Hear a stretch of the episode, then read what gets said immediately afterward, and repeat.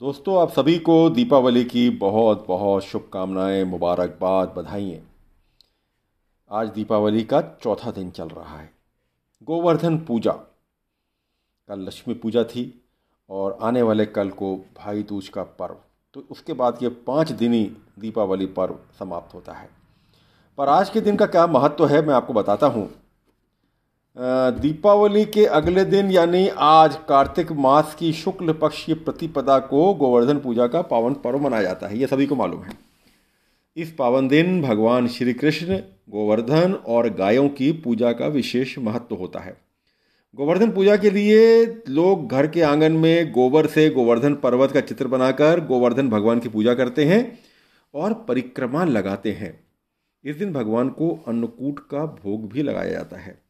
जिस वजह से गोवर्धन पूजा को अन्नकूट पूजा भी कहा जाता है। अब बताता हूँ कि इसकी पीछे पौराणिक कथा क्या है। श्री कृष्ण जी ने जब देखा कि सभी ब्रजवासी इंद्र की पूजा कर रहे हैं, तब उन्होंने अपनी माँ को भी इंद्र की पूजा करते हुए देखा तो सवाल किया कि लोग इंद्र की पूजा क्यों करते हैं?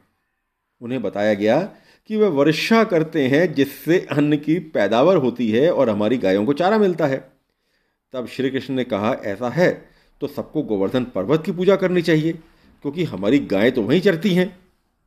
उनकी बात मानकर सभी ब्रजवासी इंद्र की जगह गोवर्धन पर्वत की पूजा करने लग गए। देवराज इंद्र ने इसे अपना अपमान समझा और प्रलय के समान मूसलाधार वर्षा शुरू कर दी।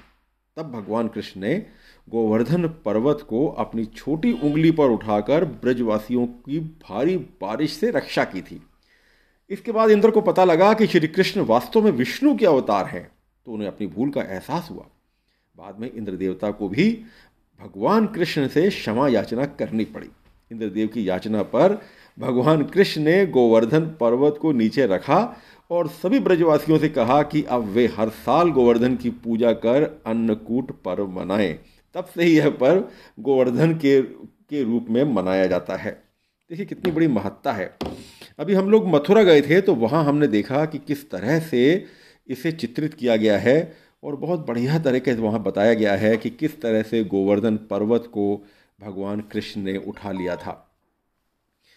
बात यह आती है कि इन सब त्योहारों का क्या महत्व है? आज के दिन चूँकि गोवर्धन पूजा मतलब आज के दिन पशुओं को भी भगवान चाहते हैं कि उनको भी रिकग्नाइज करें हम। और पशुओं की भी देख रेख होनी चाहिए। गौ माता और भी जितने पशु हैं, सबकी देख रेख होनी चाहिए, सबको महत्व तो मिलना चाहिए, सबका त्यौहार तो भाई सबका है। तो आज के दिन गोवर्धन पूजा का जो महत्व है, वे मैंने आपके सामने बताया। बहुत बहुत धन्यवाद। कल पुनः किसी और टॉपिक पे बात करूँगा। धन्यवाद।